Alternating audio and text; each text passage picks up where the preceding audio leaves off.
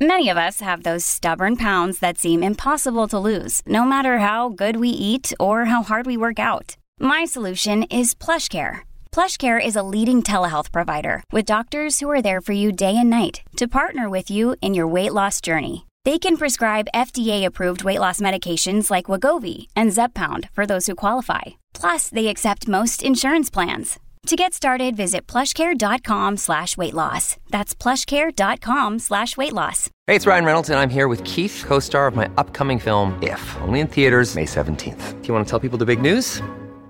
All right, I'll do it. Sign up now and you'll get unlimited for $15 a month in six months of Paramount Plus Essential Plan on us. Mintmobile.com slash switch. Upfront payment of $45 equivalent to $15 per month. Unlimited over 40 gigabytes per month. Face lower speeds. Videos at 480p. Active Mint customers by 531.24 get six months of Paramount Plus Essential Plan. Auto renews after six months. Offer ends May 31st, 2024. Separate Paramount Plus registration required. Terms and conditions apply if rated PG. Another day is here and you're ready for it. What to wear? Check. Breakfast, lunch, and dinner? Check. Planning for what's next and how to save for it? That's where Bank of America can help. For your financial to-dos, Bank of America has experts ready to help get you closer to your goals. Get started at one of our local financial centers or 24-7 in our mobile banking app. Find a location near you at bankofamerica.com slash talk to us. What would you like the power to do? Mobile banking requires downloading the app and is only available for select devices. Message and data rates may apply. Bank of America and a member FDIC. Welcome to the New Books Network. Hello, everybody, and welcome to New Books in Medicine, one of the channels on the New Books Network. I'm Claire Clark, one of the hosts of the network. Today, I'm speaking with Sandro Galea, Dean and Robert A. Knox Professor at the Boston University School of Public Health, and the author of the new of the book Contagion Next Time, which is just out now from Oxford University Press. Dr. Galea, welcome to the show. Thank you for having me. I wonder if you could begin our interview by telling us a little bit about your career up until this point. So, I'm a physician originally by training. I, I, was trained as a primary care and emergency physician.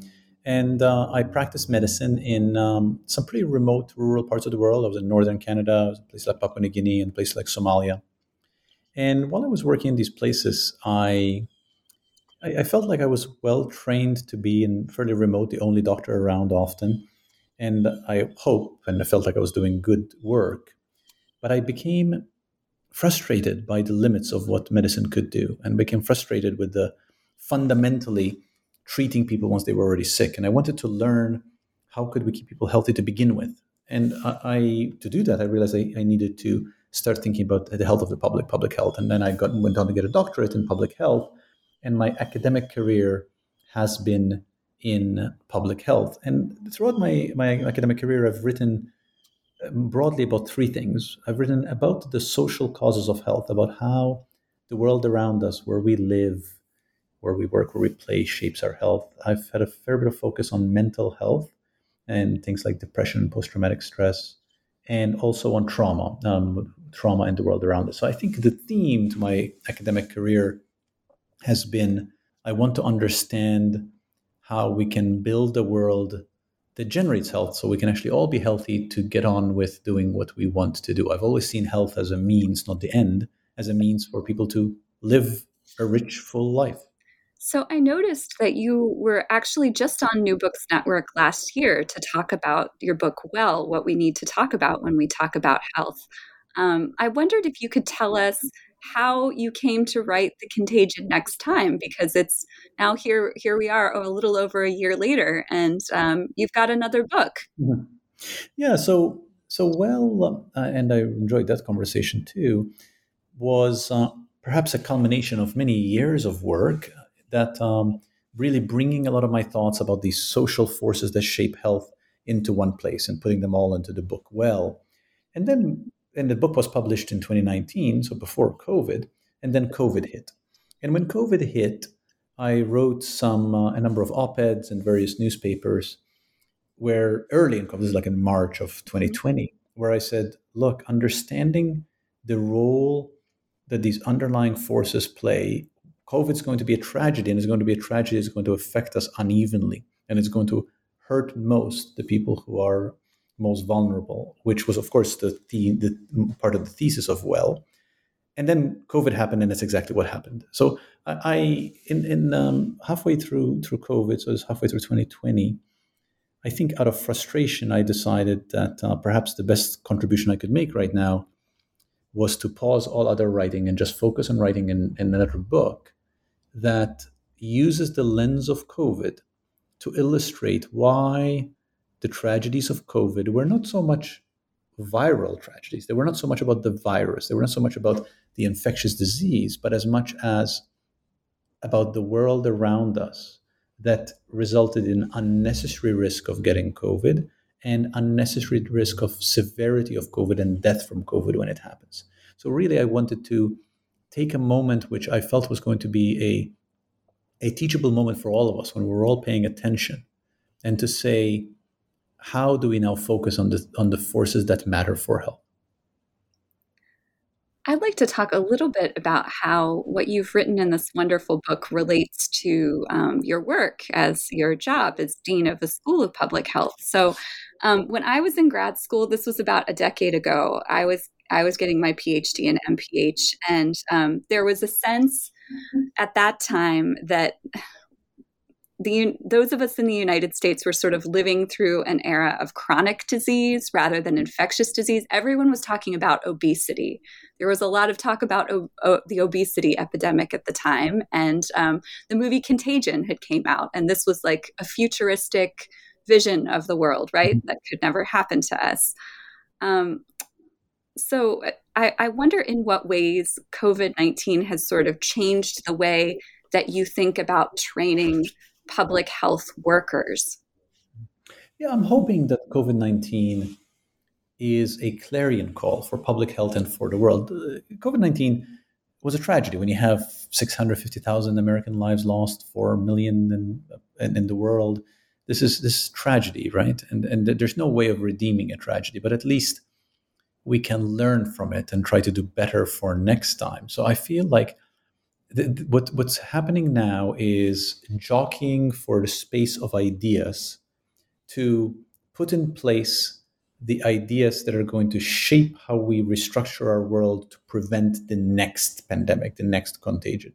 And what I wanted to do with this book is to try to put out there with those ideas that it is not enough to focus on vaccine technology. It's not enough to focus on viral detection systems. It's not enough to focus on interoperable systems that allow public health to function. All of these things are important. This is not an or argument.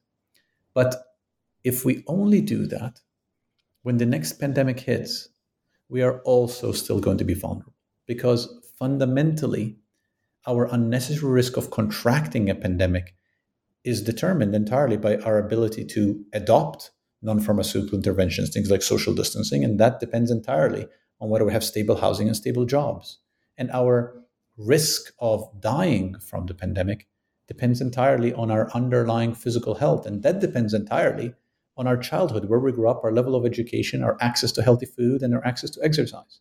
So, unless we change these underlying forces, we will remain, as I say at the beginning of um, the contagion next time, sitting ducks. I think we were sitting ducks for the terrible consequences of this pandemic. And I worry that we will remain sitting ducks unless we tackle these harder questions. So I want us to have the best possible, most rapid possible vaccine development for the next pandemic. I want us to have uh, sentinel viral detection systems, but I also would like us to take a long, hard look at these more fundamental issues that predispose us to unnecessary illness, unnecessary death, and I think we can. I think we can, and I think we should. Can you t- um, talk a little bit about what some of those issues are in in your view? So let's take something very straightforward. Let's take the the black-white gap in COVID mortality, which is now well documented. There has been a lot written about it in newspapers and in magazines, and uh, and I think you know most people who are well read recognize it. They know that more Black Americans died from COVID than the white Americans per population, of course. But it's fuzzy in people's minds why that is. So, so let's take it apart. Why is that? Well, it's it is that way for two reasons. There was a differential risk of getting COVID, And then there was a differential risk of dying from COVID if you got COVID. So let's talk about each of them. Why was there a differential risk of getting COVID? Well, the differential risk for getting COVID is because how do people get COVID? People get COVID by being in contact with other people. And the people who were able to distance and to isolate and to work from home were the ones who are less likely to get COVID. Well, there is a very clear correlation between wealth and income and your ability to work from home and de facto protect yourself from an infectious disease. And I can show you graphs that show a linear correlation.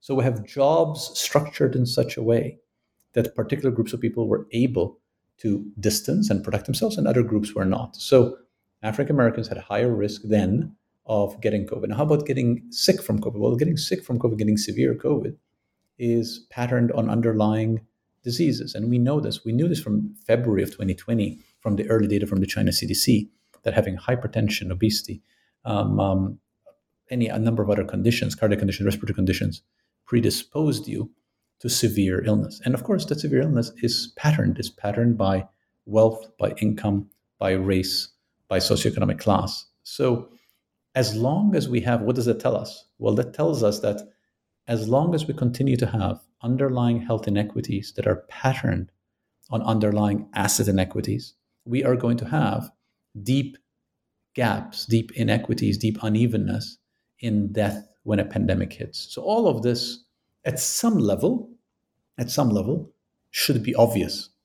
And perhaps some people listening to this will say, well, this is obvious. And if it's obvious, that's a good thing because we want it to be obvious because we should say this is not acceptable and we should do something about it. It was, well, so it was certainly maybe not obvious to me, but in reading the book, it was, I, I felt like I was the choir and you were sort of preaching to me. Like I was like, yeah, you know, yes, yes, absolutely. Mm-hmm. I agreed with everything. Um, but um, I imagine that there are people out there in the world, maybe some of them are even listeners to this podcast, who um, who might not agree or who um, might not under or might not fully understand or appreciate why this sort of book length book length um, case for public health is necessary. Um, can you talk a little bit about how the media coverage um, of COVID 19 has sort of brought to light some difficulties with public health messaging? Yeah, the, the, obviously public health has been in the media like never before. Like the, the, public health has achieved a level of prominence in the media that it has not had in in decades, maybe even a century. So I do think it is a ripe opportunity for public health to set the record straight, so to speak, to make sure it tells the right story. It tells the story that the world should understand about the health of the public. And, and, and I suppose that's in part what I'm trying to do. You know, I'll come back to you said, well, some people may disagree. You know, it's interesting. I, have um, when I did my previous book, I talked about some of these themes with um, with by labels or conservative radio um, hosts and podcasts, and by and large, I find people do agree when it's explained this way because everybody fundamentally wants their children to be healthier, and in part, I think what I'm trying to do is to shift the conversation and to create ideas that ultimately nudge our political action. You know, there's a quote which I like from, of all people, from Milton Friedman, which, um, mm-hmm. as you and listeners know, is, is, often associated with sort of one of the spiritual um, uh, founding fathers of the modern right. And and Friedman's quote is, um, you know, I believe our basic function is to develop alternatives to existing policies, to keep them alive and available, until the politically impossible becomes politically inevitable. And he was very, very good at that. I mean, he um, did a terrific job, really, of communicating his ideas at a time when uh, they were very much marginal ideas until they actually became politically inevitable. And, and I, I feel like that's the job of anybody who thinks. That's the job of anybody who who's engaged in the business of um, getting ideas out in the public space. It's to propose alternatives to how we think to keep those ideas alive until they become our inevitable conclusion. And and one sees that time and time again with the adoption of ideas. And I, I suppose what I'm trying to do with this book is to say, okay, let's make sure that these ideas are not forgotten in the mix, in the crush of noise that we have right now around COVID, and in the crush of noise we're going to have to inject all sorts of money into curative approaches and neglecting once again to pause and say, but really, what was underlying the chaos that we just had? What was underlying? What was the root cause of the tragedy that was COVID? So, um, part of the way that you do that to, to sort of keep ideas alive is through storytelling. Um, and the book uses a lot of anecdotes, a lot of different stories to kind of um, make your point about um, the root causes of public health and what can make us well and healthy, and how um, sort of biomedical uh, quick fixes are are not the solution. Um, I wondered if you could share one of those stories with us. What are the kinds of stories that we don't often hear um, in the mainstream media that, but that we should? Yeah, so maybe I'll share one which I've used in in a fair bit of my public speaking, but because I find it very helpful to explain the, the fundamental, I think, message of public health, and it's the story of the life of uh, Blind Willie Johnson. And Blind Willie Johnson, as some of your listeners will know, was a blues singer and um, remembered now for a few dozen of uh, blues songs he played that we still have recordings of. And he was born in Texas at the turn of the 20th century. And he was born sighted. And the story is that he lost his uh, vision when he was seven in a domestic violence incident. So he grew up poor and blind and black in Texas in the early 1900s he got married and him and his wife were living in a small sort of hut shack and and, and that, that burnt down there was an accident that burned down but they had so little money that they actually went back and they were living sort of in the burnt out husk of their original house and in his early 40s blind willie johnson got malaria so this is texas in the 1940s and malaria was not unusual in Texas in the 1940s. In fact, uh, the CDC, for example, was initially started as a way of helping control malaria in the southern states. And his wife took him to hospital, and he was turned away from hospital, and then he died. Now, the reason I use that example is, is to ask audiences to say, well, what killed Blind Willie Johnson? And the answer as to what killed him is pretty clear. What killed Blind Willie Johnson was malaria. Had he received treatment for malaria, he would have lived. But of course, when I tell the story that way, it's clear that it was not just malaria, that it was also domestic violence and poverty and homelessness and poor access to care and racism that killed Blind Willie Johnson. So the, the, the point is that if we only invest our money in treatment of malaria, if we have the best possible treatment for malaria, we are still not going to solve the issue that many of us have all these other forces that conspire against us. And frankly, even if Blind Willie Johnson had treatment for malaria, something else would have killed him the next day, or something else would have killed him the other day. And I find like when I tell that story, I have yet to have anybody who says to me, okay, I hear you, but we should only spend money on malaria.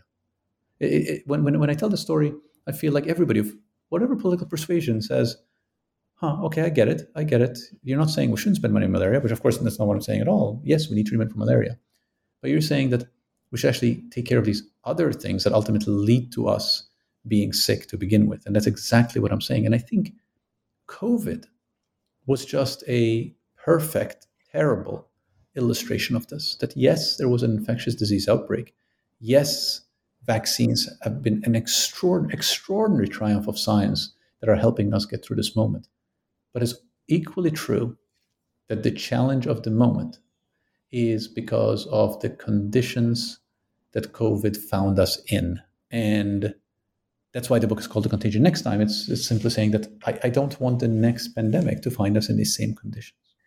So, um, but can, can public health really be um, apolitical if it is so um, dependent on or um, entwined with um, social, racial, and economic justice, if the case for public mm-hmm. health yeah. is also a case for social, racial, and economic justice. I don't think public health should be apolitical. I think public health should be nonpartisan. Um, and I think it's very important that public health is nonpartisan. I think it's, uh, but I don't think public health should be apolitical. I think, in fact, public health has to be political. I mean, if you take the definition of politics, which is ultimately um, working collectively to figure out a resource allocation, I actually don't think that uh, I, don't think there is a meaningful public health without public health being pol- political. Some, sometimes I joke that public health is is all about fundamentally it's all about power and money because uh, that those are the forces in our society that shape where we invest in and that shape the structure of our world. You know, the, the, the title of the book, The Contagion Next Time, as I refer to in the book, is an homage to James Baldwin's mm-hmm. great book and the two essays, The Fire Next Time. And uh, the it's, it's a powerful book, really, about the consequences of racism. And um, he, in turn, got the phrase "the fire next time" from an African American spiritual. Um, um, and the, the the idea, the notion behind the homage is simply to say that this is was a powerful statement about one of the forces that ultimately shapes the world around us, and something that's been with us for decades and centuries. And we keep seeing the effects of things like structural racism. And and what I'm hoping through COVID is we say it gives us one more reason why to say that should not be acceptable, and we should do everything we can in our society to remove these pernicious influences. When when you get to the book, um, it, the the book also makes a kind of moral argument too. At, by the very end, um, the book is concluding by discussing the importance of humility also in, in preventing the contagion next time. Um, the medical school where I teach, we've been having a lot of conversations lately about teaching things like cultural humility rather than cultural competency, structural humility in relation in relation to social determinants of health. Um, why is humility key to informing our future conversations about health? Humility suggests that um, we do not know the answers and that we are open to learning and that we are open to answers that come from others. And I think humility is goes hand in glove then with compassion, with a, a compassionate view of the world, a view of the world that says that uh, we are we want a better world for all and recognizing that to create a better world for all even if there are people who are different than us think differently than us who we cannot even imagine being like we cannot even empathize with but we can be compassionate towards wanting a better world for all must require a sense that that's a hard thing to do and would require input from many and have the humility to know that and to act accordingly. And in part, I talk about that in the book because I worry about its converse, right? I worry about arrogance. I worry about the arrogance of our positions and the entrenchment of those positions. And I would argue that rigid approaches have led us down a path that makes us so vulnerable to something like um, COVID so I, I, think humility should inform how we act. And in part, I was talking also about the need for humility in science, because I think uh, science has shown itself during COVID, although it's always the case, to have strength and clarity of action informed by biases that it often does not examine. And to go back to my blind Willie Johnson story, if you have a scientific machinery that's all built around treatment for malaria, you're not really going to pause and say, well, domestic violence was also a lead up to this cause of malaria. And humility should say, yes, we should be studying malaria, but let's pause and, make, and see what else there is in the world around us that we should be tackling. Well, Dr. Galea, it is a, a wonderful book, a compelling book, um, a very convincing case for public health and for public health as um, intertwined and relying on um, issues of justice. Um, I, I, you you've you've written it. It's out. Um, I maybe maybe we hoped that the contagion would be over by the time the book w- came out, but it it seems that we're still very much living with it. Um, what what are you working on now? What is what's next for you?